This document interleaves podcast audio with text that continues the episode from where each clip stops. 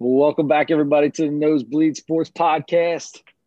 I'm Chris Witt, and with me, as always, is Mr. Adam Schmidt. Adam, how are you today, sir? I'm doing great. How are you with that face covering that you, I'm sure, is inhibiting your ability to breathe and talk and everything?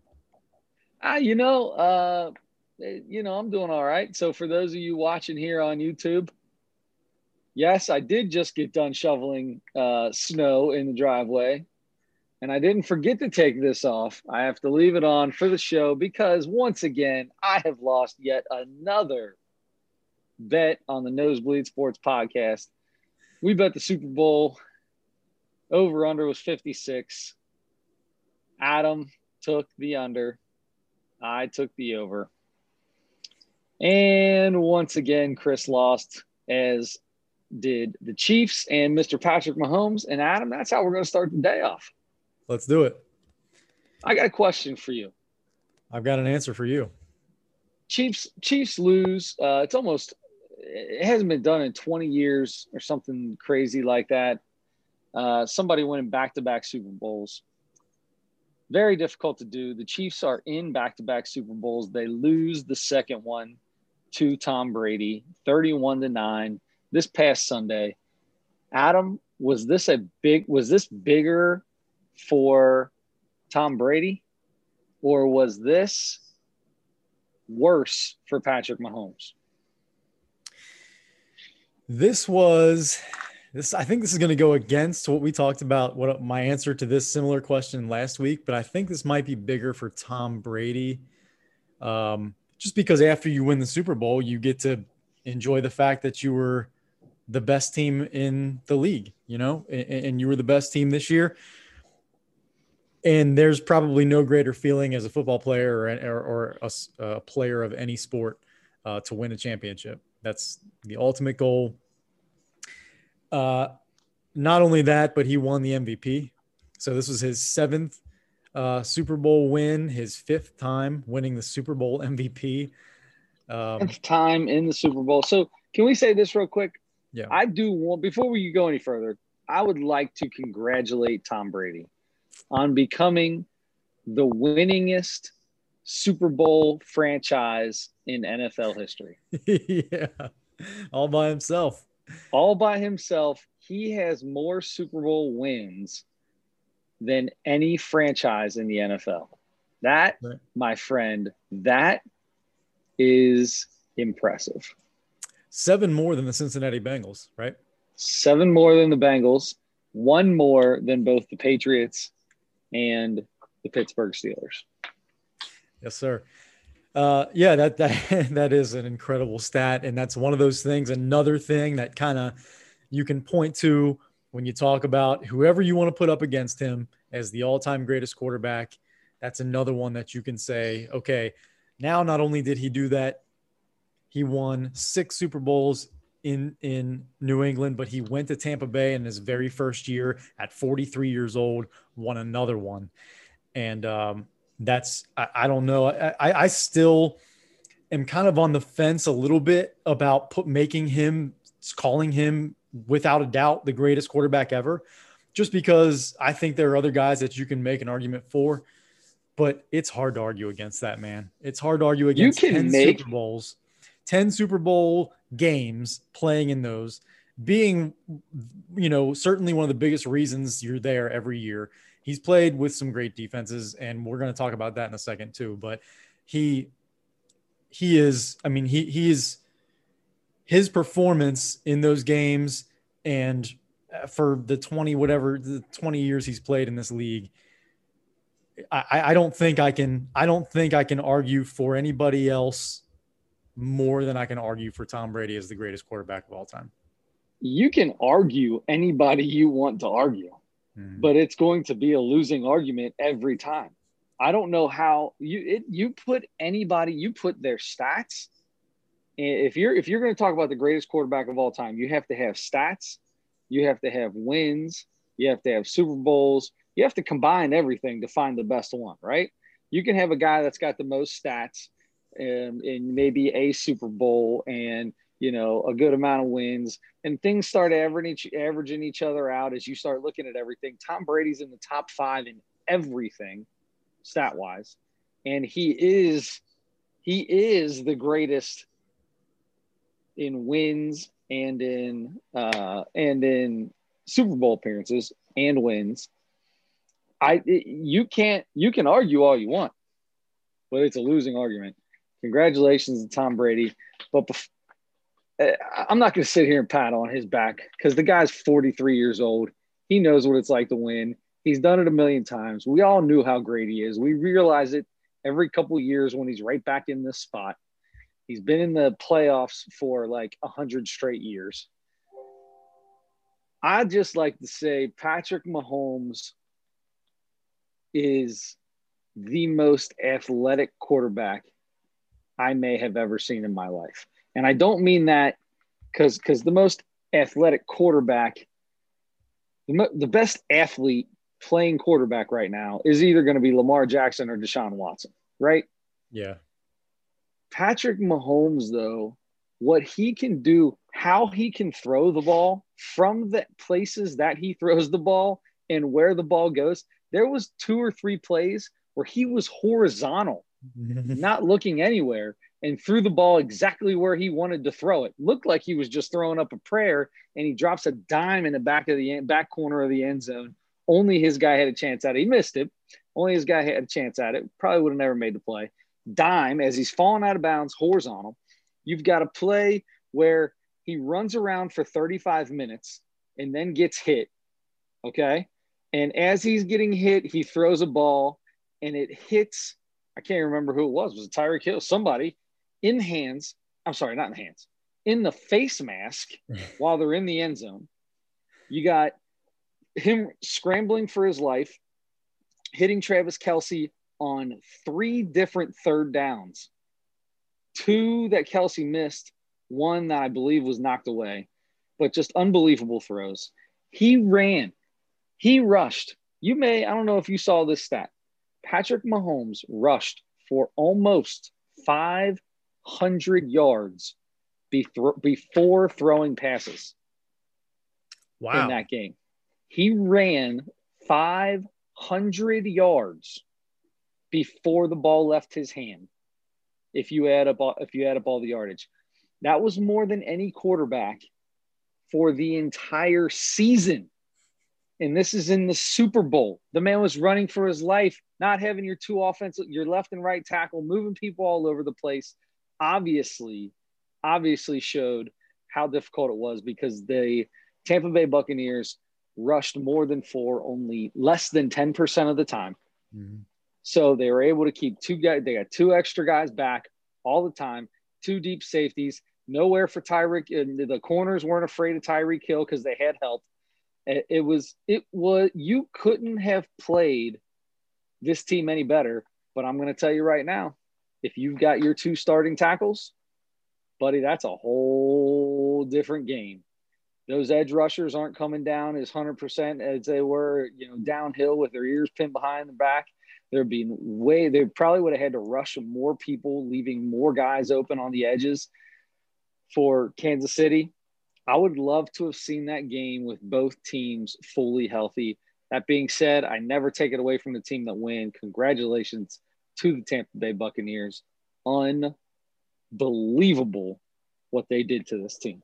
Unbelievable. You're right. And we did know about the tackles being out for Kansas City going into the game, and we thought it was going to make a difference, but I didn't know if it was going to make that big a difference, but apparently it did because from what I saw, I think it was like on almost a third of the snaps, Patrick Mahomes was pressured on like almost a third. It was like 32.7% or something like that. That's crazy. And like you said, they didn't, I think they only actually blitzed like 4 or 5 times in the entire game. And he was pressured less than 10%. Frequently. Yeah. Yep. So, I mean, Tom Brady won the MVP, but Tampa Bay's defense is the biggest reason they won that game. There's no question in my mind. I'm stealing a line from Mike Greenberg. Mike Greenberg said TB11 should have got it, not TB12. Todd Bowles and that defense and his 11 guys on defense deserved every bit of it. You could have picked anybody. Jason Pierre-Paul. I keep wanting to call the guy Derek Brooks because that's who he reminds me of. I can't remember their linebacker that was running all over the field like a crazy man. Devin White. It might have been it, but then you got Ndamukong Suh and that other big monster that they got as a tackle. Like it, unbelievable. And it wasn't just that line, because if you look, there's times Patrick Mahomes, even when he did get a little bit of time, there was nobody open downfield. Mm-hmm. So just as much on that secondary as on the front four, the whole defense played well, and it all comes down to being able to do what they did on the offense, on the defensive line, because you're missing two of your starting most important offensive linemen. Yeah. Yeah. Unfortunate for Kansas City, but everybody plays a game, you know, almost every team plays a game every week without people. And unfortunately they were missing two pretty key people at the worst week to be missing them. Yeah. So, yeah. But you know, and Tom Brady, like I said, he didn't, you know, throw for 600 yards or anything like that. He only threw for 200, but he was really efficient. He was 21 for 29 and threw 3 touchdowns, didn't have any interceptions. Did throw one that got called back for a penalty. That was the other thing that really hurt Kansas City was penalties. They had 95 yards of penalties just in the first half. And so that that didn't do them any favors when you're playing with backup guys in key positions. You especially can't afford those kinds of mistakes. And it definitely seemed like the referees in that first half were maybe just a little bit rooting for Tampa Bay.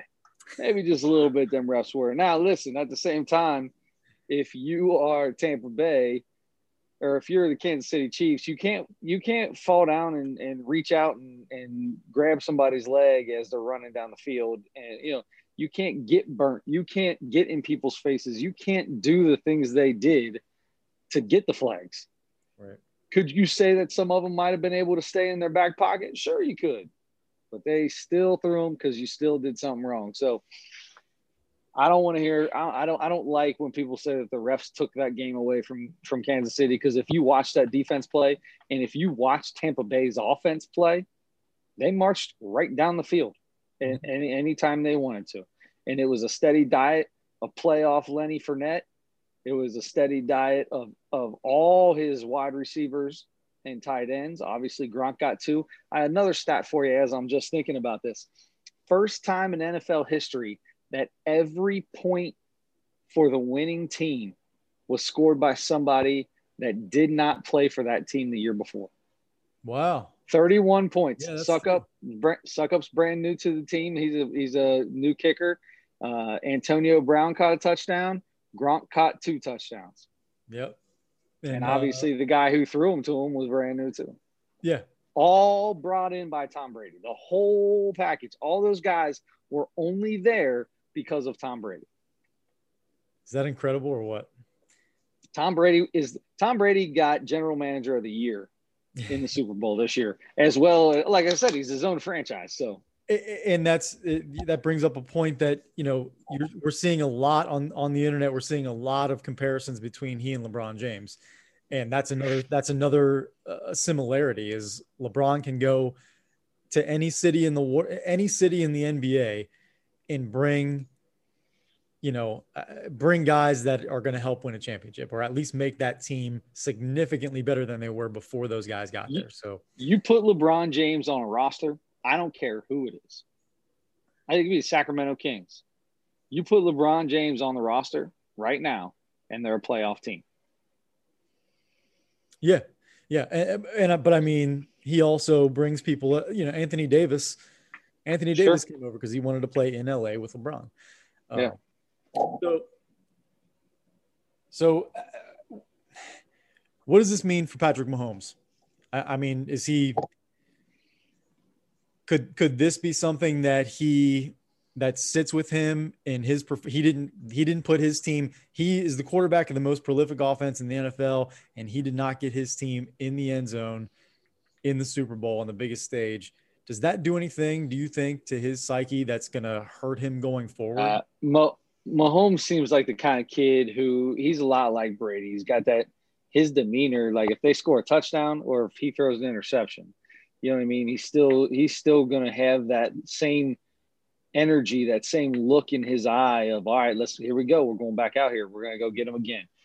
I don't think that it's going to be, I don't think it's a be all end all for Patrick Mahomes at all. I don't think this will affect him in any way. It just becomes more of a motivating factor for a guy. You know what I mean? Mm-hmm. This is a guy who can do things on the football field that nobody's ever seen before. I mean, you can talk about Deshaun Watson. You can talk about, Lamar Jackson. You can talk about Aaron Rodgers and you know, early in his years when he was pretty mobile with the rock and could still throw it. You could talk about guys like, even going back to guys like Steve Young, who was incredibly mobile. You got guys that ran around all over the place like Brett Favre before they threw the ball, gunslinger-ish mentality. You got guys like Randall Cunningham, who ran all over the place. It could have been one of the greatest running, could have probably been, if he was in a West Coast offense and not playing under Buddy Ryan most of his career and played under Bill Walsh in some kind of West Coast offense like that, we may be talking about the greatest quarterback ever. So you can take all that and put them all together, and they made a baby, and his name is Patrick Mahomes. I don't have any fear that this kid is, anything's going to happen to this kid. Anything will go wrong with this kid. I'll never say that somebody's going to be back in the Super Bowl. Take that back. I absolutely would say that they will be back in the Super Bowl. I totally believe that they will be back in the Super Bowl, but you know, he's not Dan Marino. Dan Marino was an arm. You know what I mean? People talk about Dan Marino got there early and never got his chance again.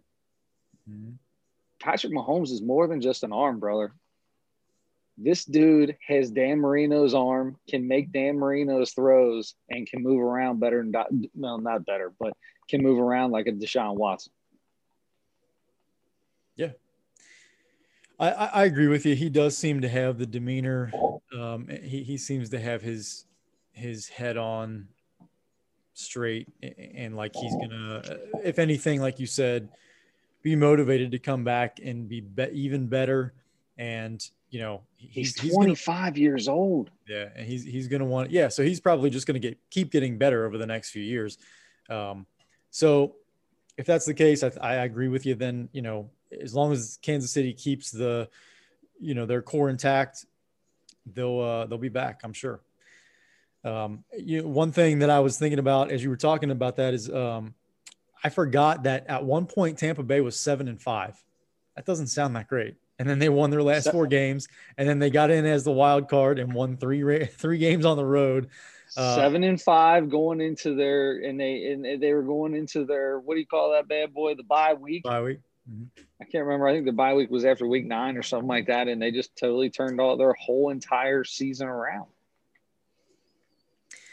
Yeah, that was it's something that they did pretty frequently in New England too, and so I you got to think Brady has something to do with that. They make adjustments, and I'm sure he works with the coaching staff as much as any player has ever worked with the coaching staff, because Tom Brady walked onto a team. He walked onto a team that didn't have OTAs, didn't have a preseason.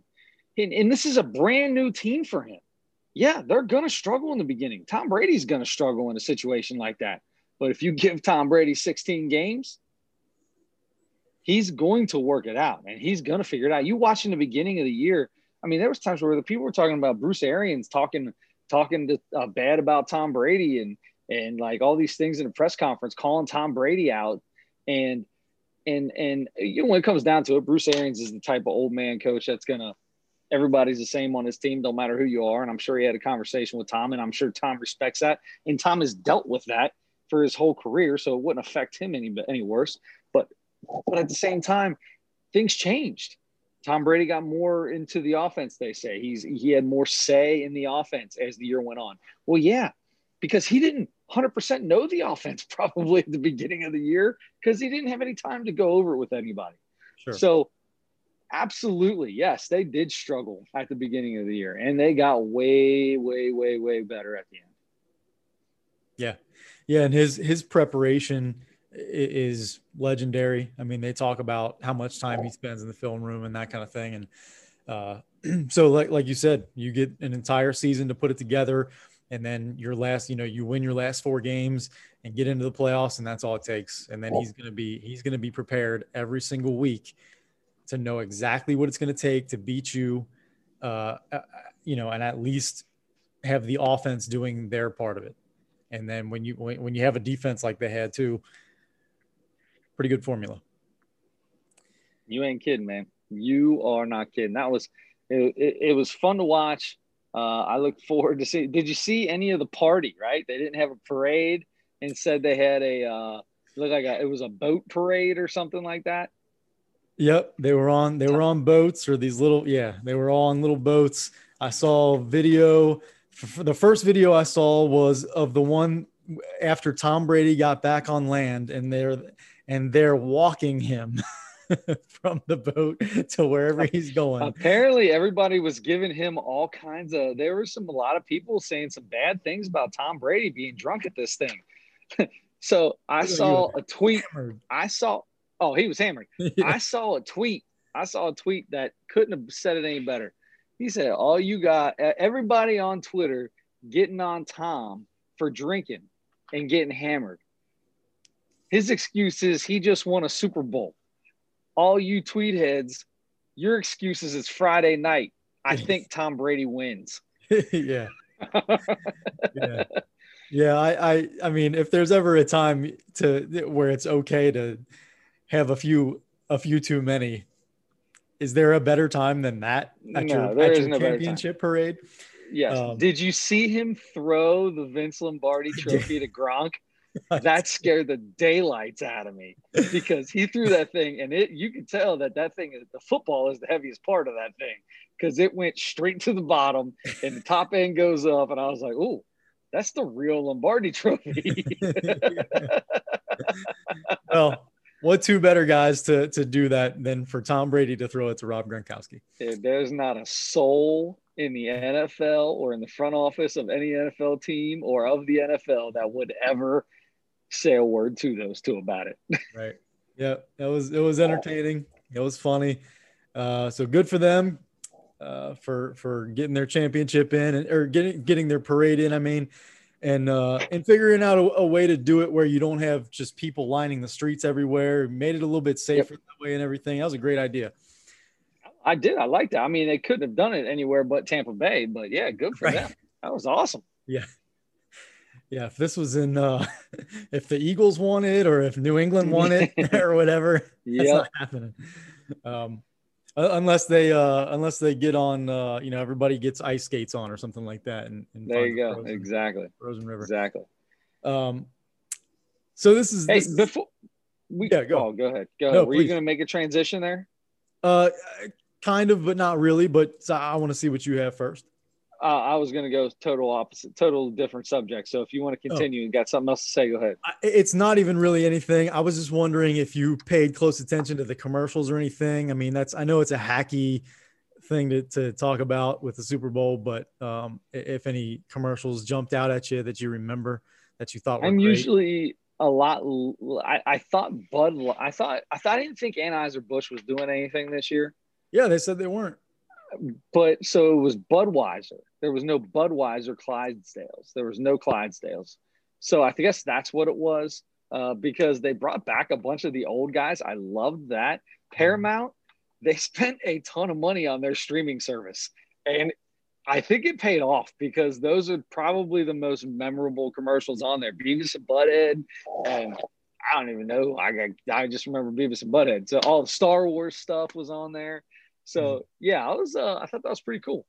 Yeah, the first couple Paramount commercials I thought were kind of dumb, and then I mean I saw Beavis and Butthead, I'm like, oh yeah, Beavis and Butthead, and those were the ones that stuck out to me. And then the last couple that they did, I think were funnier, and especially the ones there was one that featured like Beavis and Butthead more than any other, and then the ones where they were like, everybody was dancing or something like that.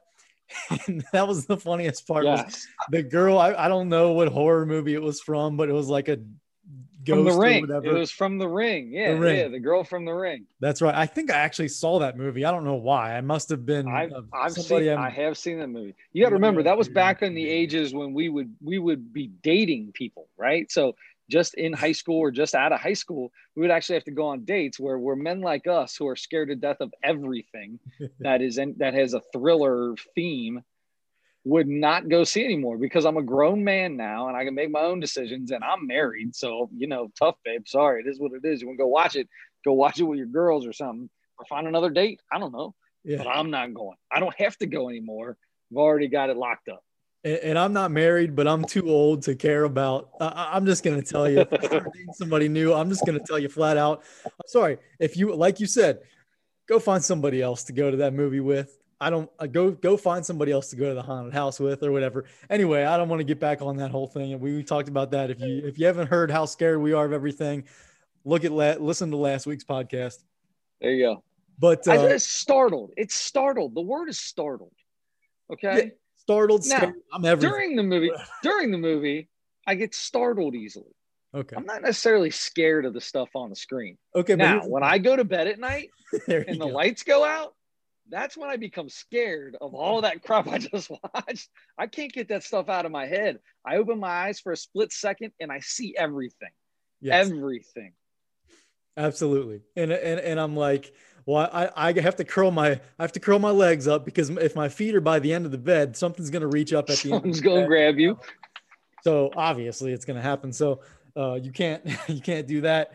Anyway, the girl from The Ring is like just like flopping around or whatever, and Butthead just goes, yeah. That was like the funniest part of any commercial I think I saw. Besides that, I thought a lot of them were not very good. The Will Ferrell, I'm just so biased with Will Ferrell. Everything he does is funny to me.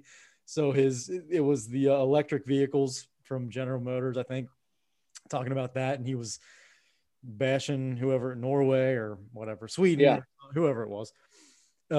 Anyway, and then besides that, there were a couple comedians that popped up. Matt Bronger was one. From the Scott's commercial, I was like, Matt Bronger, he's, you know, kind of, you know, like people probably that follow comedy closely know who he is, but not everybody does, I think. So anyway, that was kind of a fun little thing for me. But anyway, I just wanted to, all the Wayne's World would have been a lot better. I think you know the rest of what I'm going to say. Yeah. The Edgar Scissorhands commercial, I loved that movie, so I like that one. That was kind of cool. I kind of liked that. The Little Edward. I guess that was Little Edward, right? I guess I thought she died at the end, but apparently she's still alive. What's her name? Is it Meryl Streep or Meryl Streep? Come on. You know his girl, the girl that he fell in love with, who was in that commercial. Oh yeah. You mean the character's name from the movie? Oh, I don't know what the character's name was. There ain't no way I remember that. Oh, yeah, I'm trying to remember now too. Anyway, either way, doesn't matter. But that was fun. And so here's the deal with commercials for me. Yeah. When I watch I don't watch. Usually during the Super Bowl, the commercial is my time to get up, go replenish my plate of food, replenish my drink, because I don't care. I don't. Super Bowls, the commercials are the commercials. There's some funny ones, and most of them you never see again because they play them because they're like 3-minute long commercials. But, you know, when you come down to the real commercial, it's only like 30 seconds for the rest of its featured life. So, some of them are all right. Most of them, goofy. Seemed like there was a bunch of little people commercials I've never even heard of before that were in there, so good for them.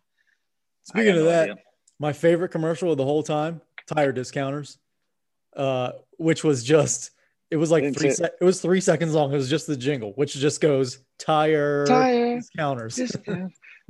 Did you see they kept doing the Paramount put a ton of money into this. Yeah. There's like a, they kept at, like at every, the end of every commercial break or before at the end of every, right before every commercial break, it like flashed up and I can't remember what it said, something about a mountain in the background. And it was Tony Romo and Jim Nantz saying something to each other. It was on like before every set of commercials.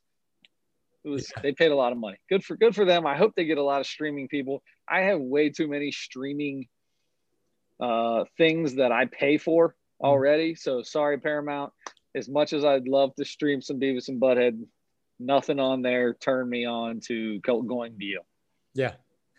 Yeah, I know. I'm contemplating. I'm going to have to get HBO Max. I think that's getting big. Conan's about to move his show to there and make it a little bit different. And that is going to make that show really good. Yeah. And there's something else on HBO Max. I'm forgetting what it is now that I'm like, man, I have to go watch that there. The Righteous Gemstones by itself. I will always have HBO just so I can see The Righteous Gemstones. Only been one season. John Goodman. It's the funniest thing in the entire world. Wow. Adam Devine, is that his name? Yeah. Is one of his sons, and the other one is the guy who played the pitcher with the mullet. Other old HBO shows that I can't. I'm terrible with names. Yeah. From Eastbound and Down. Yeah, from Eastbound and Down. Yeah. I'm just telling you right now, one of the funniest shows out there. If you get HBO, go back and watch the first season of Righteous Gemstones. Unbelievable. That just reminded me. I think it was Moonbase 8 is the show that I was thinking about that I really want to watch that I haven't watched yet. I'm pretty sure that's the one that's on HBO Max with Fred Armisen and Tim Heidecker and John C. Reilly. Oh, see, I haven't seen anything on that, but that sounds good. I'd like to see that. That sounds good. All right. So okay. Anyway, so speaking of that, real quick, this weekend, pretty big week, right? For a guy who's got a girl. It's Valentine's Day weekend in COVID season. Uh-huh. Not all of us can be Andre Edwards, the great fan and contributor to the podcast, and have their COVID vaccines. So as a man with a girlfriend these days, what's a guy do on Valentine's Day? No clue yet. So we still have, works. You're doing good. You're on the roll. We still have every other man in this world. It's Wednesday. Valentine's Day is Sunday this weekend. No idea. 4 days away. Yeah, no clue. It's I don't know. I mean, it's a ridiculous. I mean, I guess you got to do something, right? But it's just. I don't know. It might be a lazy year for me there this year, but. And then I'll just have to better to beg for forgiveness than to ask for permission, right? Something like that. There you go, bro. Yep. Yep. It's easier to ask for forgiveness than ask for permission. Right. So no idea. Not true, by the way. You've been. I'm gonna go out to dinner. I'm going out to dinner. You've been married 38 years, and okay, out to dinner. Yep, going out to dinner. Been married now almost 38 years. I've been alive for 37. I'm in my 38th year of living.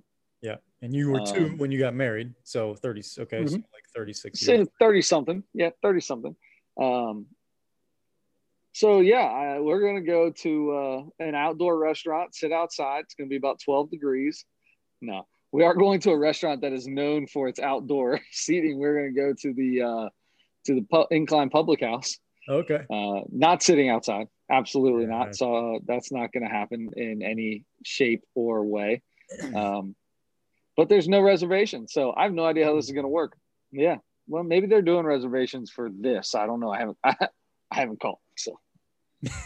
Well, you got 4 days. It's plenty of time. Exactly. All right. Well, good. I hope you enjoy your dinner. So speaking of that, wining and dining, a lot of people came out and wine and dined Mr. Trevor Bauer this offseason. the Reds, before this whole thing started, and he was a restricted free agent, I believe. So they were able to offer him some money, and they offered him $18.9 million. Obviously, they couldn't afford Trevor Bauer, the Cy Young winner this year, and he has made his decision after tempting New York Met fans for a week. He apologized. He came out and apologized to New York Met fans.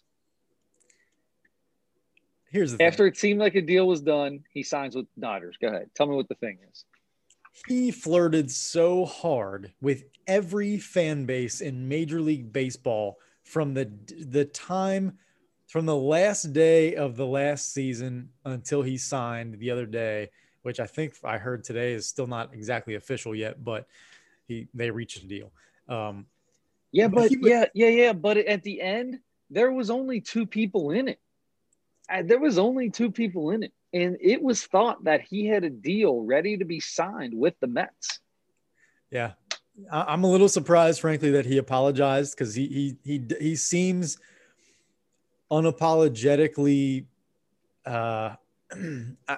there's some term, but like he seems cocky, like a guy that believes in being unapologetically himself. So he's going to be himself, and he's not going to apologize for it. And that's that. So I'm a little surprised that he apologized to anybody for not signing with them, but good for him.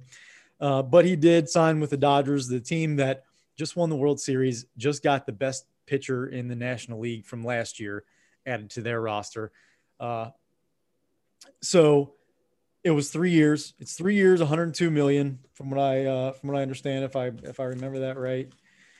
And so the next 2 years, he's going to be the highest paid player in baseball. He's going to make $40 million, which you mentioned, 18 and some change from the Reds. So more than double what the Reds were able to offer him. He's going to make next year alone. Not only was it more than double what the Reds could offer him, it was more. That's more than the Pittsburgh Pirates. More who have an estimated 26-man payroll of $30 million a year next year, more than the Baltimore Orioles, who are at 34.2, and the Cleveland Indians at 36.5. This man, this is one of the things. If you've got a kid, teach him how to pitch. Yeah, because as long as there's no salary cap in baseball, pitchers are going to make a lot of money. Regular run-of-the-mill relief pitchers, not closers, not even setup men, not starters, just come on in relief pitchers are making more than the average player in the NBA. Probably well above more than the average player in the NBA. Yeah, unbelievable. And there are obviously way more pitching jobs than any other position in baseball. So another reason, of course, to teach your kid how to pitch. I mean, there are way more jobs available. So yeah, it's just, it's hard to watch the rich get richer, especially when we are huge fans of a mid-market, I would say, team. Mid to low. It used to be a much smaller market here in Cincinnati. Yes. Over the last 5-8 years or whatever, they've increased the payroll so much that Bob Castellini has done a lot. Yeah. Yeah. I think it's somewhere around the middle now. But still, obviously we're not a team that can afford a guy like Trevor Bauer, or any top free agent in any year.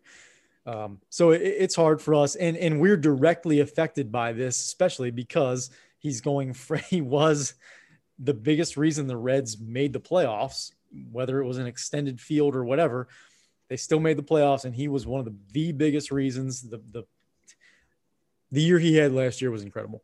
So it feels like we're getting a lot worse by losing him. We expected to not be able to sign him back, but it's just still, it feels like the team that won the World Series is adding him. And we just barely squeaked into the playoffs and created some sort of excitement for the first time in 8 years or whatever.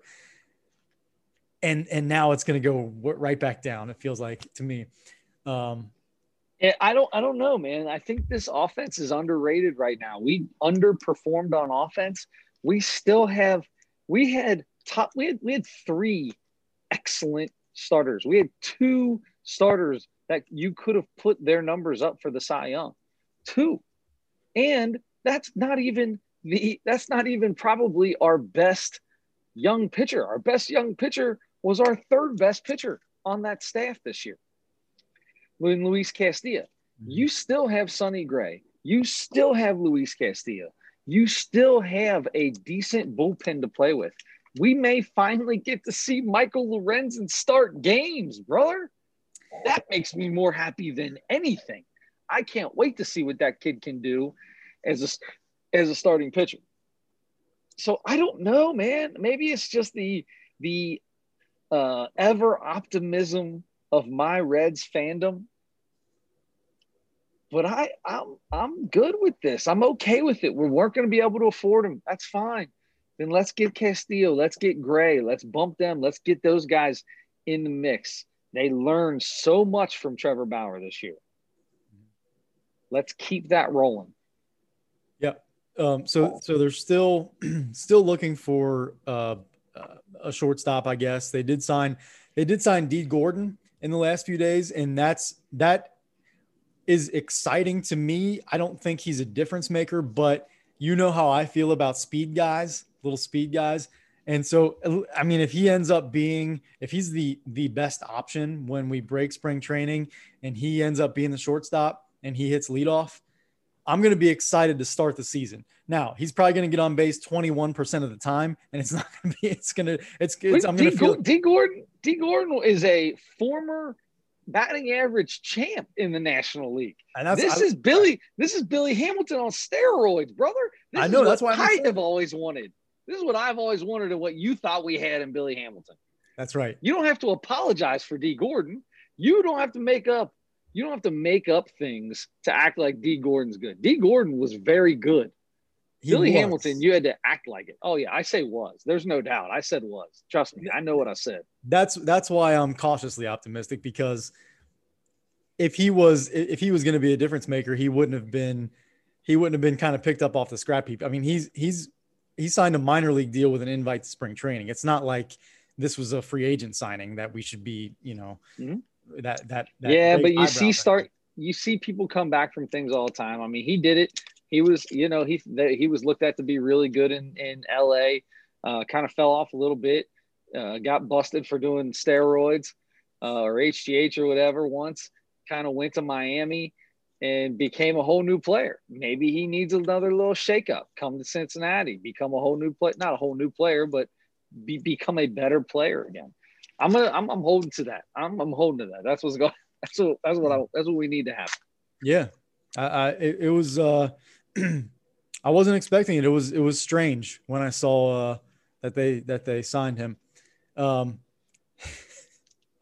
He's laughing. We can move on from that. So anyway, look, you're talking about. You can't giggle like that. You can't stare at the screen, giggle like that, and just move on. I am so, I don't know if it's childish or what, but I think it's so funny that he changed his name to Dee Strange Gordon. It sounds so funny to me. I didn't know he did that. He goes by it. Yeah. I think last year he actually had it on his jersey, Strange-Gordon, because his mother, who, died when he was like 4 years old or something like that. Her last name was Strange, and he decided to honor his mother. He's using her last name and hyphenating his name. Any last name in the world, that's probably, you know, it's like. And his dad was Flash Gordon. His dad was the relief pitcher for the Red Sox and so many other teams. Yeah, Dee Strange Gordon. He is Dee Strange Gordon. All right, he's the strangest Gordon I know. I didn't realize that he had changed it, but apparently he did it last year or maybe the year before that or something. And I didn't know that until I saw the signing, and they said, and then I looked up. You know, whenever he did that, there were articles about it and stuff that he was changing it, or press releases. And it said that's why. So, I mean, you know, that's a sweet thing and everything, but very funny that his half of his last name is Strange. That is funny. So anyway, but just quickly back to Trevor Bauer, Clayton Kershaw, Walker Bueller, Trevor Bauer, David Price, and then, you know, one of Dustin May, Julio Urias or whatever. One of those. Right, yeah. I mean, are you kidding? There's nobody even close, right? No staff even close. Nope. Without a doubt. But you know what? Hey, come out of nowhere. And they have one of the best offensive teams in the league too. Sure. And they put a big giant roadblock in front of San Diego, who thought they were up and coming, didn't they? Yep. They put a big old giant roadblock in front of them bad boys. San Diego's like, ooh, we coming on hot at the end of the season last year. We look like the hottest team in baseball. Those are going to be yeah, and then they added two huge signings, two big-time pitchers. It's going to be – those series are going to be so fun. There are going to be some incredible pitching matchups in those series this year, and it stinks that those games are going to start at 10:30 our time. Just going to say that. It's too bad that if you live over here, you don't get to watch it till 11 o'clock at night. There's no doubt about that. You know what we need to do? I'll tell you what, pitchers and catchers report next weekend, I think. Pitchers and catchers is right. The 19th. I think you're right. Usually right around 25th. Valentine's, yeah, 25th for everybody else.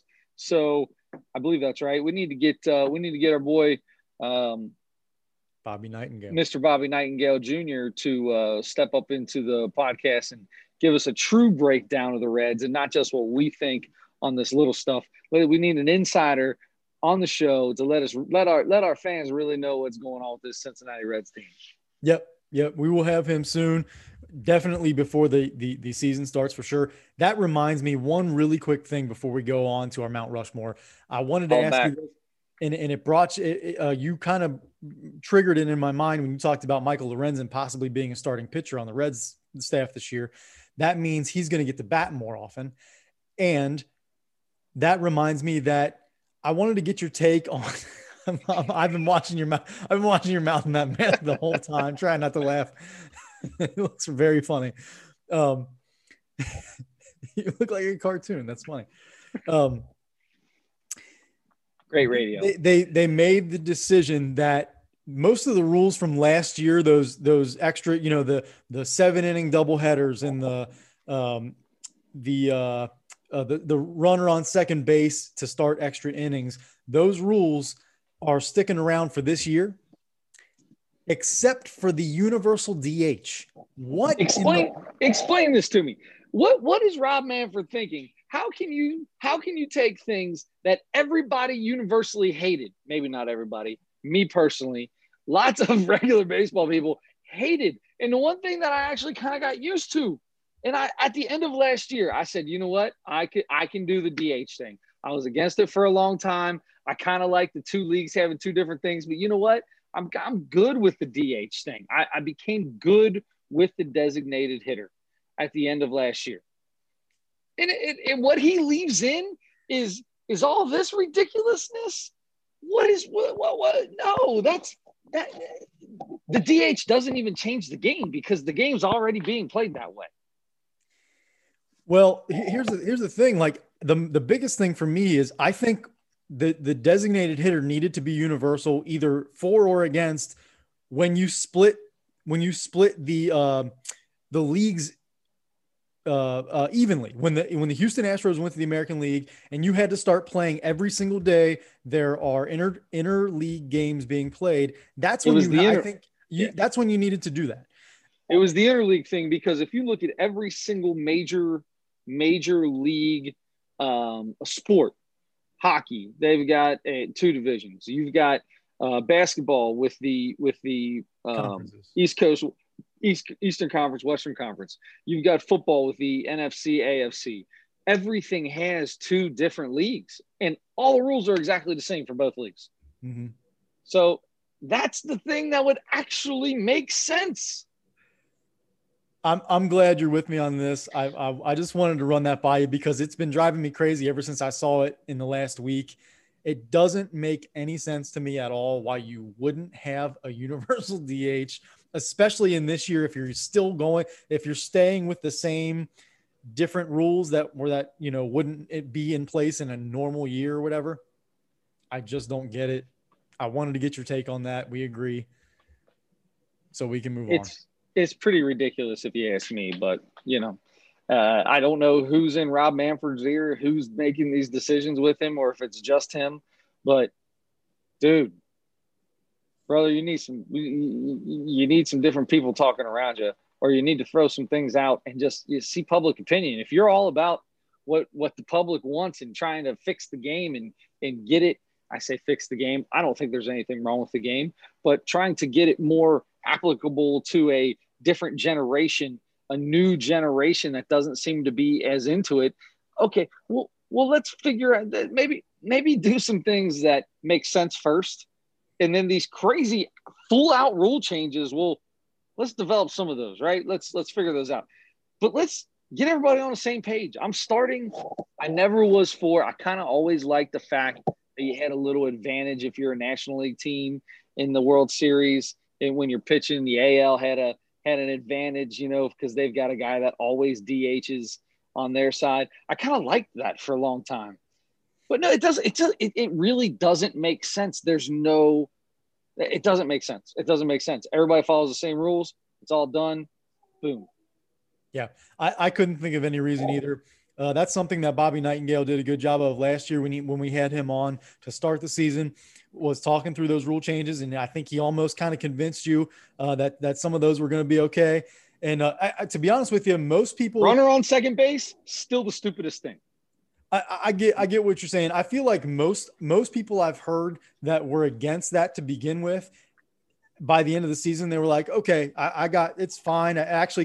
I've heard a lot of people say, you know, it actually wasn't bad at all. And, you know, so people can adjust to those things, but this one just doesn't make sense. So I definitely want to ask him his opinion on that. See if we can get some kind of reason that we're not thinking of why that would be the case. So we'll bring him on in the next few weeks here and do that. But right now we need to move on to our Mount Rushmore. And this week, it is the Mount Rushmore of Adam Sandler movies. We are both big Adam Sandler fans, and yes, we've both seen a ton of his movies. I'll tell you what, as big a fan as I am of his and as many movies of his that I own, he's made so many movies. He is such a prolific movie maker that I haven't seen half the movies he's been in. I mean, there are a lot of movies I haven't actually seen. But a lot of them I would say, hey, I'm probably close to that. I feel like I've seen, I don't know, man, as I'm scrolling back, I don't know. I feel like I'm at about, I've probably seen about 65% of his movies. I'm going to go with 2/3. Yeah, I'm probably about there too. I didn't know because I've never seen the movies. Are your kids into the Hotel Transylvania movies? Huge. Okay. That was... I almost put it on my Mount Rushmore. I love Adam Sandler in those Hotel Transylvania movies. Never saw. Apparently, they're working on a Hotel Transylvania 4. Very good. So yeah, that's one example of a movie that I have not seen of his, but there's a huge list of movies that I have seen. I've liked almost everything he's made. He's had a couple duds, but I mean, for the most part, I just love everything he's in. So, I would like to know your top four. Did I pick this one or did you pick this? I picked this one. Darn it. Okay. All right. So, here's the deal.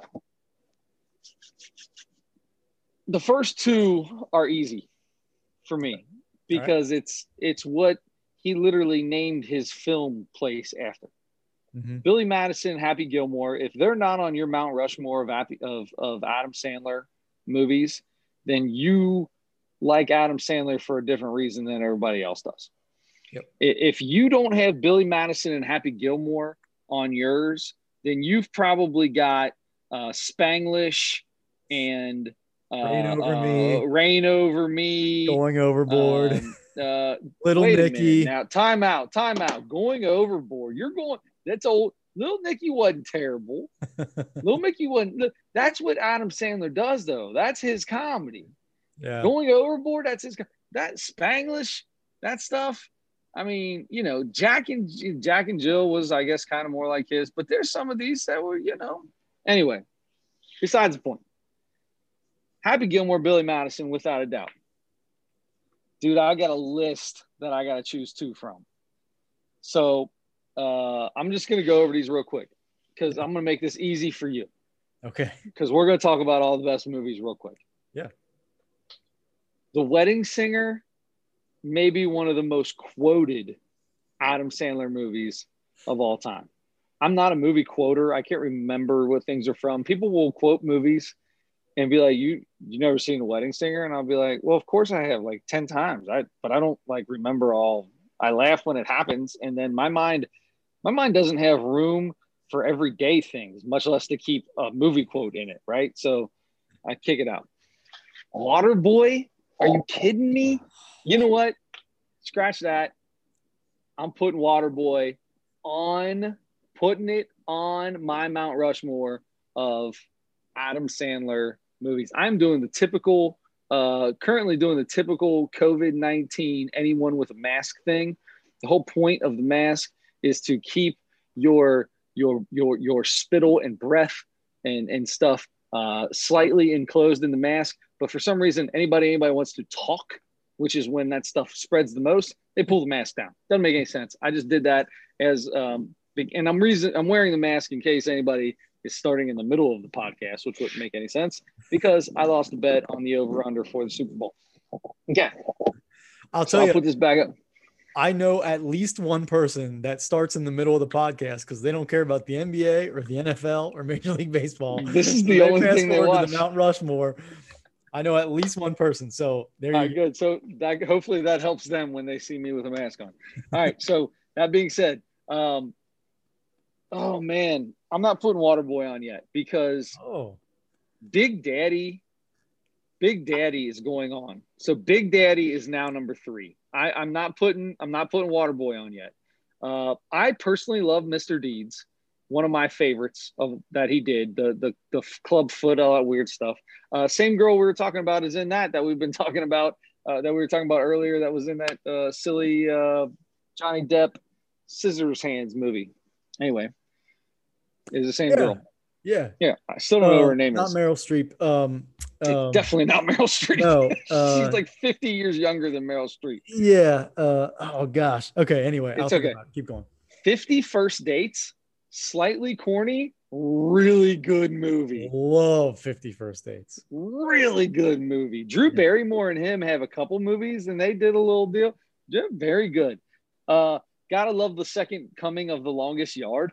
That was you when you, if anybody that saw The Longest Yard with dude just died a couple years ago, Burt Reynolds, great movie, right?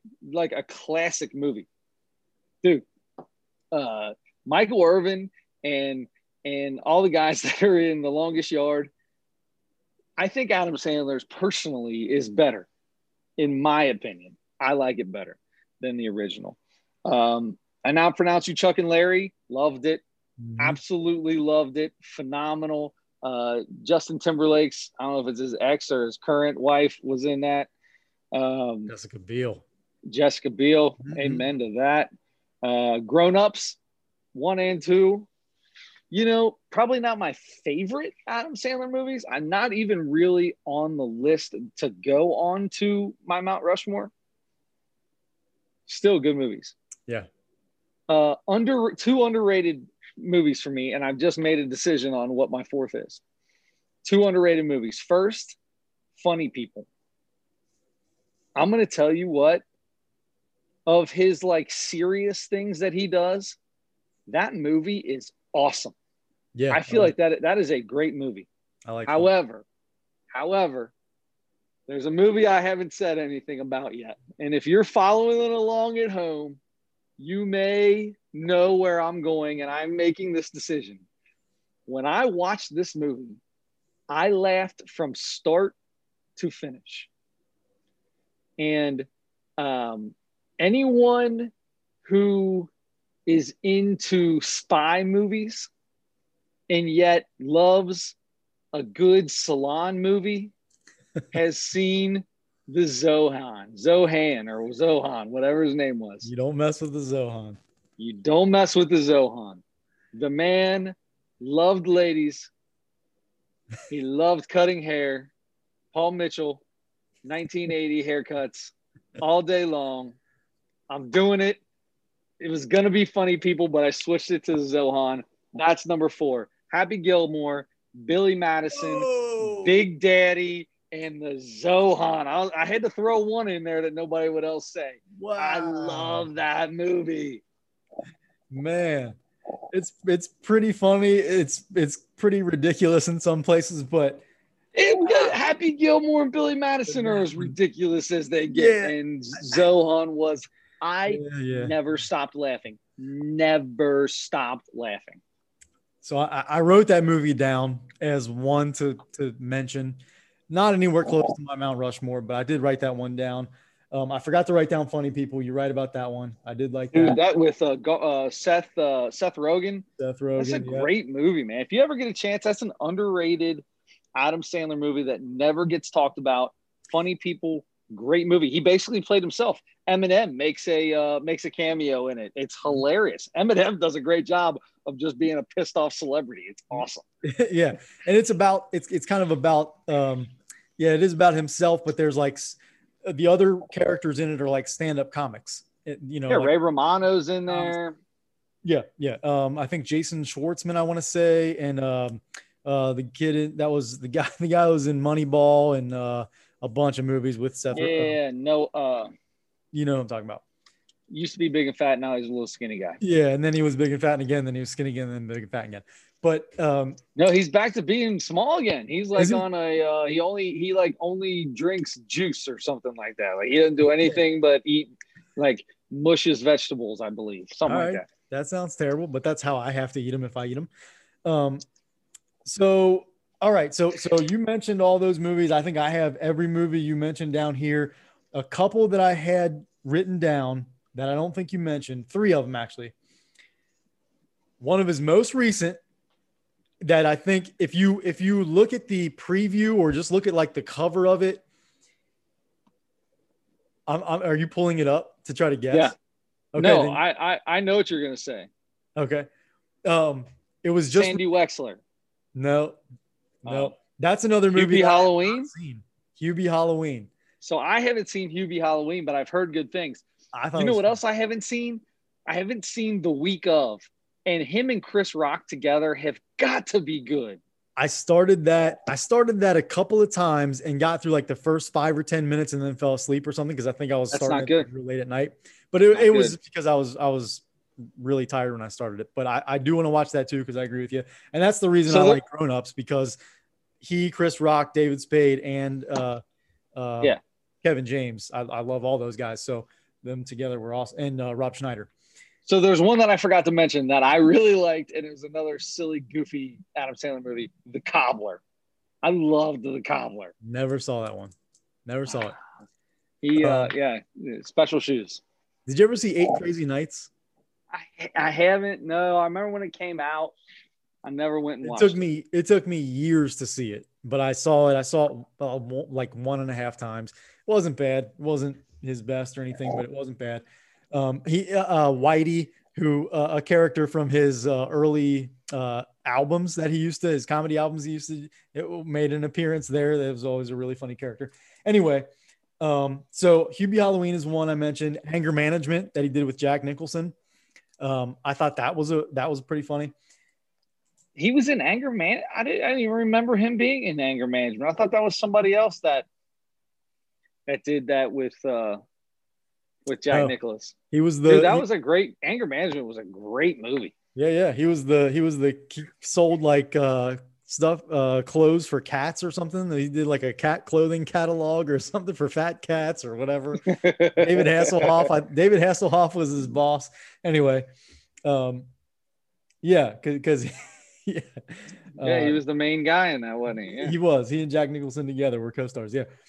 The last one that I wanted to mention that people when people talk about Adam Sandler movies, they never mention this one, but it's one of my favorites. I love this movie, especially because of who his co-star was. Oh, my gosh. Joe, tell me who it is. I know what you're going to say. Tell me. That's my boy. Nope. Oh, okay. Never mind. Go ahead. Bulletproof. Oh, that's an old one. Yeah. Bulletproof that he did with Damon Wayans. Yes. I love that movie. It's kind of like it's a comedy, but it's got a lot of action in it and stuff. Yeah. But I thought that was really funny. By the way, if you're also looking for another kind of similar thing, a comedy action movie, The Do-Over is kind of funny too. He and David Spade did another one together. Or The Zohan. Tons of comedy, tons of action. Action, right. Yeah, he does. He likes the action stuff. That's my boy. Real quick, I forgot That's My Boy. Shout out. Cameo to one of my favorite cameos in that is Vanilla Ice. Uncle Rob makes a cameo in there, and he's got to get to his son's wedding, and he walks up, knocks on the door, and he says, "You still got the 5.0?" And they all get in the old 1990 Mustang 5.0 Mustang. Anyway, sorry, that's just one of my favorite parts of a movie of all time. No, I never saw that whole movie. You're missing out. Yeah, great movie. I missed that one. So I got to get to my four, and so I had Happy Gilmore, Big Daddy, and The Wedding Singer marked. Ooh, okay.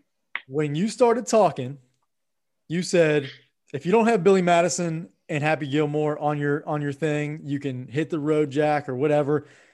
So I marked down Billy Madison. Now, it's so hard though, because The Waterboy, Mr. Deeds, even 50 First Dates. I mean, I've seen that movie so many times. It's so hard. I guess I'm just going to stick with Billy Madison, because it was one of his first. It was like his first. It started it. Huge. Billy Madison started everything for Adam Sandler outside of Saturday Night Live. It was probably his first movie while he was there, right? I think he shot that movie while he was still on Saturday Night Live, or maybe right after he left. So yeah, and it was super goofy. I mean, just, it's almost hard. If you're an adult and you've never seen it, you're probably going to have a hard time getting through how ridiculous he acts through the whole thing. But when you're a young person and it's just silly humor and you love it, and then you grow up with it. Everybody pees their pants. It's cool to pee your pants. If peeing your pants is cool, consider me Miles Davis. All right. Chris Farley, you son of a bitch. No, that was the old lady. Oh, that was the old lady. I thought that was Chris Farley. Chris Farley was eating everybody's lunches. No yelling on the bus. Yells, no yelling on the bus. Adam Sandler. I believe Adam Sandler's line in that movie is, "I've got some things in mind. Involve a bag of ice, a bull's head, 5-iron." I think my favorite quote from that movie is, just because I hear it all the time. Anytime I hear somebody say that's correct, I think of Chris Farley when they're studying together, and he's like, "That is correct." takes his shirt off. Oh. So, Miss Vaughn was the teacher. Miss Vaughn. Oh my gosh. That Veronica Vaughn. Stop looking at me, Swan. Yeah. I know from experience, if you know what I mean. Oh, you don't.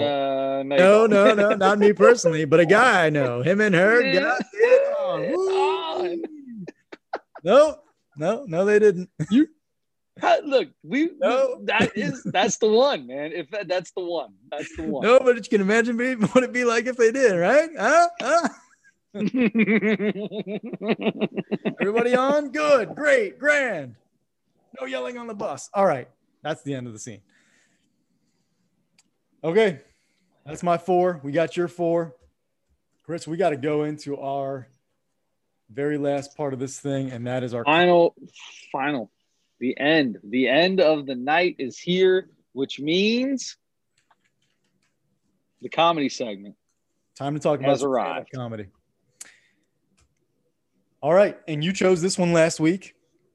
You chose Jay Moore, his most recent from this past year, American Treasure.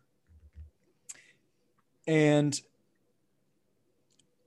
let me start by saying, did he mention anybody else as an American Treasure or say the words American Treasure through this thing that you remember?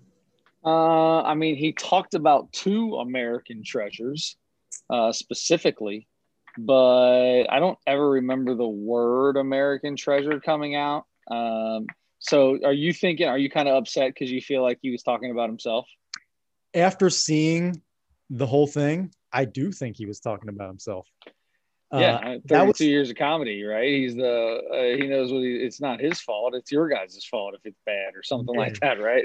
that was the kind of the theme or the feeling, the vibe that I got throughout this whole thing was and we've seen plenty of comedians that are known for being, being kind of grumpy and being upset and mad about everything. Bill Burr and Louis C.K. and plenty of people who are really funny and do that all the time and are funny.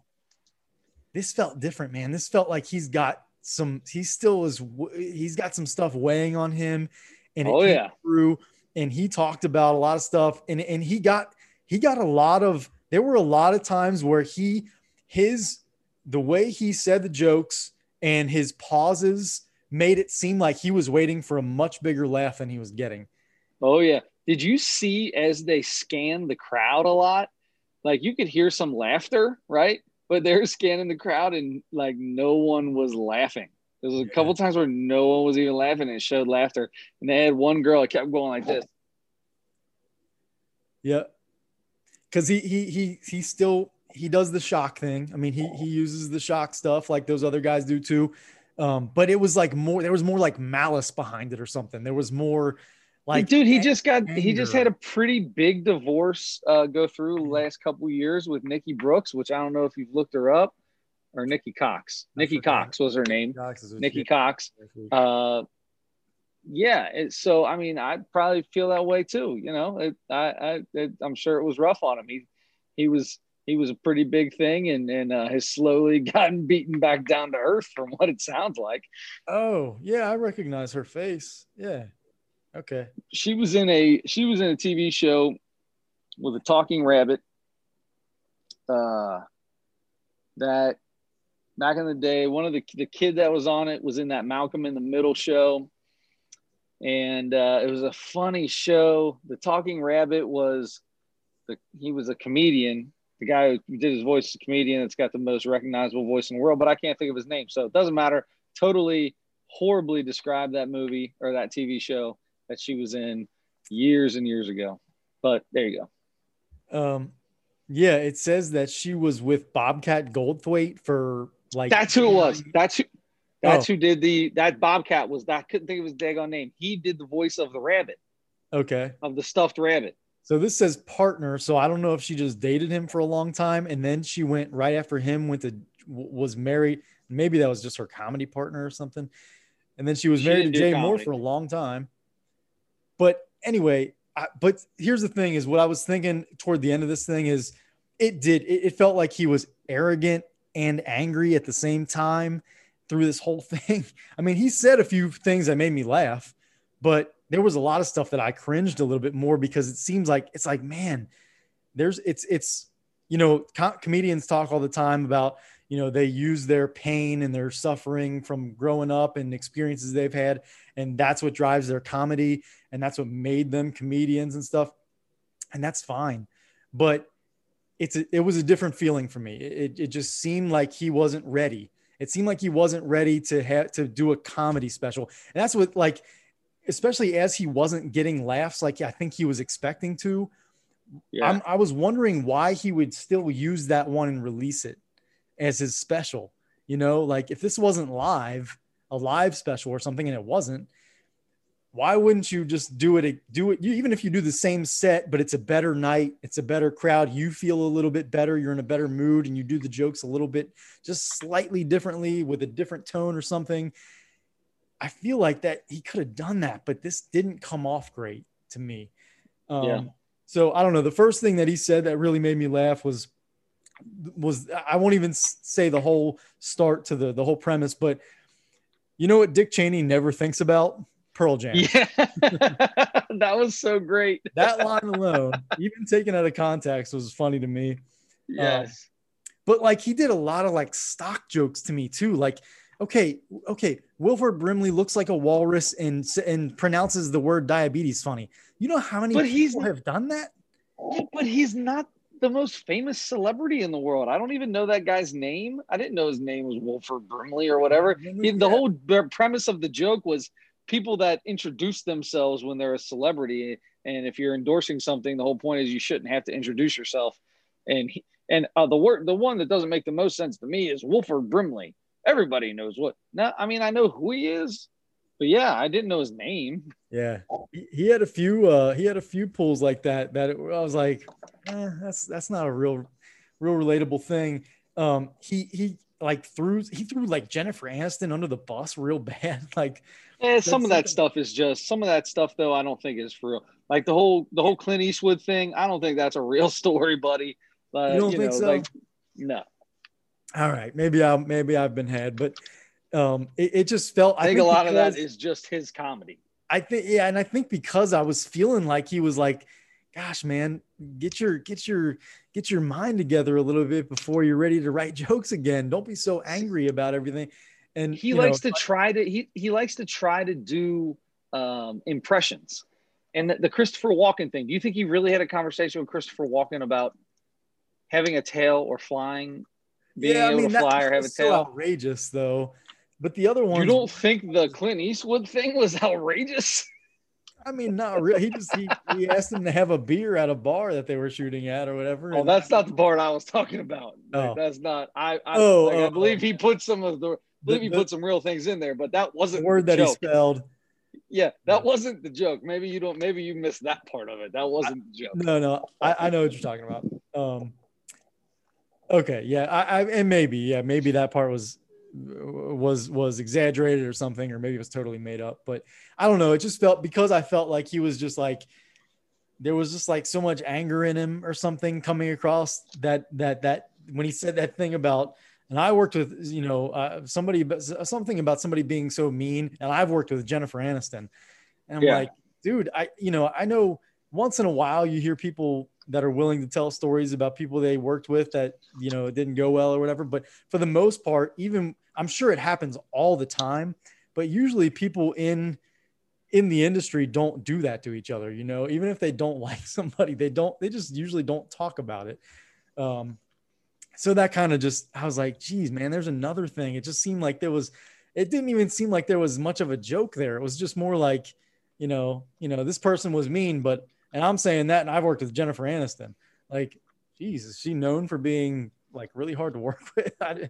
It just didn't come across like a joke to me. I don't know. You struggled with this one, bud. I struggled with this one. Yeah, and like I said, he did his Norm Macdonald was really good. He does a really good Norm Macdonald impression. He only did it for like 2 seconds, but his Christopher Walken was pretty good. It wasn't bad. I mean, everybody does a Christopher Walken, and a lot of people do a Norm Macdonald. But I thought his norm was really good, and his Christopher Walken wasn't too bad. So that part was decent. So I for the couple times I really laughed, I gave him a 2.2. All right. So all that stuff being said, there's not really a lot to add to it. I gave him a 2.7. I thought it was good. There were some parts that I really laughed at, and then there were some parts where I sat there and I'm like, phew. Dude, this ain't hitting for you, brother. This ain't working. Like you just come off as angry. Like you say, you're just coming off as angry, especially when it came to like women and being married and all that stuff. He started getting, there was some tangents he went into. There was some funny stuff in there that he could have worked out and got funny.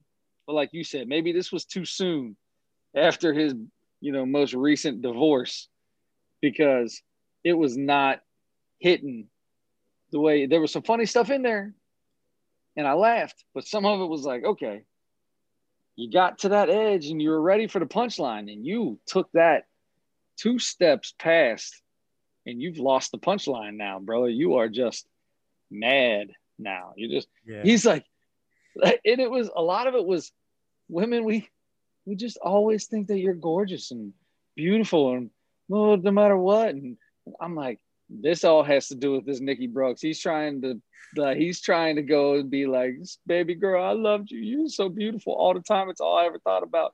That's what it sounded like to me when he went through that whole thing. That's what that sounded like. Subliminal message. This whole thing was like a subliminal message to her. Yeah. I got that too. So I it sounds like we're pretty much on the same page. Keep calling her Nikki Brooks, Nikki Cox, whatever. Sorry. Gotcha. Anyway, no sports, not a lot of sports involved. He's a huge sports guy. I was in sports talk radio. That's what I was looking for. So a little bummed out on that. So anyway, that leaves you up for the comedy segment for the week. Okay. We talked beforehand, and I'm going to go twice. I'm going to go this week, and then next week I'm going to do the one for the following week. So for this week, I'm going to go with another guy that's kind of known for his for being like an angry comic, Lewis Black. Oh geez. I know, and I'm not usually a huge Lewis Black guy. His last we talked about doing the last one, or did we actually do it? We talked about it, but there was a bunch of other things that came out at the same time that we didn't end up doing. Yeah, I think you're right. And I think I ended up watching that, and I thought it was pretty funny. But he just did one recently, sometime since COVID started, because the title of it is called Thanks for Risking Your Life. I'm pretty sure this is on Prime, so I will double check that. But the last time I did see, I wasn't a big Lewis Black guy for a long time because it was, to me, it was too much. It's just all the yelling and stuff. I'm like, okay, that's just too much. But whatever the last one was, I can't remember the title of his last one. It made me laugh a lot more than I ever have with him before. So I'm willing to give him another shot. He's getting up there, man. I don't know how old this guy is, but he's at least in his 60s, because he started late. I don't think he started in comedy till he was in his 30s. Most people start like in their late teens, early 20s. So, okay, thanks for yep. So this should be free on, maybe not. Nope, you got to rent it. So let me let me see if it's on something else. Let me see if it's on something else, and we'll figure that out. So there's a chance we might change this during the week if I can't find it on another platform. It's probably on YouTube somewhere anyway. But I'm gonna go twice because I saw something that I want to do, and it's gonna be a little off brand for what we normally do here. And I know anytime I've done that before, it hasn't worked out great. But a comedian that I love, that I would love to do a special, and we always can. But it's been a long, long time because he's been dead for a while. It's been a long time since he's had a special out. On February 19th on Comedy Central at 10 o'clock Eastern time, there is a documentary about Patrice O'Neill. Oh, that's so good. I think we both love Patrice. Yes. And so I just wanted to make that. And honestly, you can pick this week's again if you want to. Totally fine with that. I just definitely want to, at some point, I wanted to at least tell you ahead of time so you can remember to set your DVR or whatever, because this isn't on YouTube. It's not a streaming service. This is on Comedy Central, which you can probably get it on Comedy Central on the website or app or whatever. It's on there. It's going to be on Comedy Central, which is on Hulu. Hulu has Comedy Central, so I'm good. I'll set the DVR and record it, and we're good to go. Yeah. So February 19th. I love Patrice O'Neill, man. He is so funny. He's another guy. Yeah, he's another guy that'll get you with some shocking stuff. He gets pretty raunchy, and he'll say some pretty offensive stuff, and it's, you know, it's changed obviously since he's been dead. Some things have changed, and some things people say you can't exactly say anymore or whatever. But it's comedy, man. It's comedy. If you can't deal with it, you can't deal with it. Yeah. So that being said, I want to go back into the sports world. Okay. For our Mount Rushmore for next week. Yep. So for the Mount Rushmore next week, I'm going to do the Mount Rush. We've done the Mount Rushmore point guards. Yep. But I want to do the Mount Rushmore of point guards under 6 foot tall. Ooh. Okay. See, here's the thing that's going to be tough. In basketball, everybody is listed tall, 3 inches taller than they really are. So we're gonna have to do some digging here. Okay. Well, no, you know what? I mean, that just kind of came off the top of my head, to be honest with you. I just kind of thought of it about 4.7 seconds ago. So we can make this better. We can definitely do better than this. In fact, I think I'd like to. I want to do the Mount Rushmore of hitting pitchers. Oh, that is a good one. That is a good one. It's so right before that came out of your mouth, I thought switch hitters, and then you said hitting pitchers. Oh, that would have been good too. So we'll do hitting pitchers, but I'm going to put a caveat on it. Okay. Because I don't want Babe Ruth on there. Right? Oh. Babe Ruth is just amazing in everything that he does. Babe Ruth is on his own Mount Rushmore by himself. Maybe not by himself, but, you know, we could talk about that at a later date. We did a lot of talking about that with Hank Aaron when he passed away. Right. So I'm going to go since 1970. Oh. So when you really had pitcher. All right, we'll go we didn't say 1960. Let's just after 1930. Anytime after 1930. Or we can just say hitting pitchers not named Babe Ruth. Okay, I'm good with that. Let's do that. You want to do that? Hitting pitchers not named Babe Ruth, because at the time that he was doing things, and he started out in Major League Baseball as a pitcher, that they had realized quickly that if you don't have him in the lineup, you have an issue.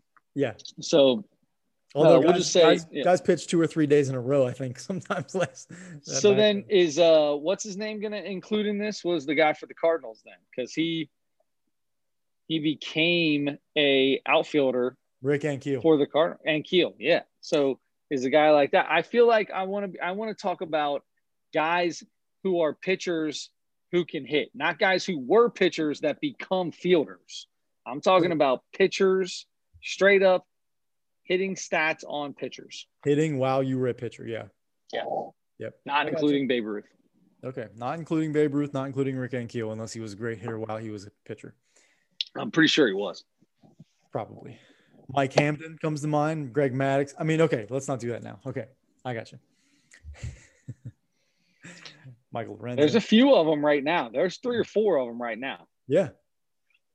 Yep. So it'll be interesting. I don't know how I'm going to look this one up. All the other stuff I've done, I've looked up on Google, just typed it in, and boom, what I'm looking for comes up, and I can scroll through few different people's lists. I don't know if there's going to be lists out there. This is going to take some Adam Schmidt.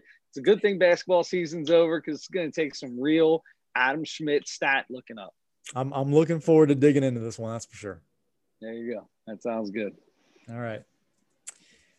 You know what? I kind of feel bad because I thought the Lewis Black thing was free. So I feel like I should probably pick something else. Can I tell you something? Yeah. I tried to look for the last few times that we've done this. One of my favorite comedians that we've never talked about, mm-hmm. and maybe there's a reason for it. I don't know. Maybe you don't like him. I think the guy's hilarious. Ali Siddiqui or whatever his name is. Ali Siddiqui, yeah. That guy cracks me up. But you cannot get a special of his for free anywhere. Yeah, that just I've looked him up on everything, and I cannot find him for free. Really? I feel he's like I'm sorry. I was going to say I feel like he's got to have something on. He's got to have plenty of content on YouTube. Maybe because this doesn't have to. He's got a bunch of short stuff on YouTube, a bunch of little pieces of his stuff, but you got to buy his full featured comedy specials. Hmm. He's got some jokes about being in prison and having to be heel to toe. Oh my God, it's some of the funniest stuff you ever. He's like, I can't stand in the line. You stand in a line with me nowadays. I used to be in prison. I give six. This is the way before COVID. He's talking about giving people like 6 feet in line. Person behind me, I can feel him breathing on my neck. Boy, you better get where you go. This is we ain't in prison. Ain't no reason for you to be here. You know what? So that reminds me of another person that I'm gonna have to double check. I'm gonna have to look up again, but somebody that I've been hearing a lot from, and every time I hear something from them, a joke from them, it's really funny. But somebody that we talked about several times and we never got to do it was Taylor Tomlinson, Quarter Life Crisis. Yeah. That came out like shortly after the pandemic started, I think. And we talked about her. I think we should do that because I've heard probably at least 3 or 4 jokes from that since then, and they were all really funny. So it kind of made me want to watch it even more. So, I mean, that one's on Netflix. If unless you find somebody else that you're really dying. Perfect. Nope, that's perfect. Taylor Tomlinson it is. Yeah, I started this because we ended up skipping over it. And I think I stopped because I thought we were going to end up doing it at some point in time. Yeah, Quarter Life Crisis. Yep, here you go. I can tell you how far I was in on it. I was, let's see, resume. 58:37. Oh, I was 1 minute and 12 seconds in. I did kind of the same thing, I think. I think I started it once or twice and held off because I did think we were going to do it too. So let's do it now. Let's make it easy. And if I can find that Lewis Black one, we'll do that down the road. If I can find it. Sounds good. That sounds good. All right. So everybody else, you're welcome today for losing the bet. I'm sure I look way better on TV with a mask over my face. Adam, congratulations on your victory. Now, before this happened, I remember taking Tampa Bay with the points. I remember taking Tampa Bay with the points, and I thought that was the bet, but we didn't bet that. Right. We bet the over-under. And I remember saying, I don't want to take the over. I don't want to take the over. It's too many points. I don't want to do it. And you took the under, and I said, nope, I'm doing it. I'm taking it. And right. The rest is history. The rest is history. And this is we're a unified podcast here. You're my brother. So I'm finishing this thing off with you. I'm finishing it off with you here, and I'm going to let you take it away. All right. So for everybody out there, next week, we've got all kinds of good stuff coming. We've got hitting pitchers. We've got a comedy segment with Taylor Tomlinson. And until then, don't forget to turn your headlights on.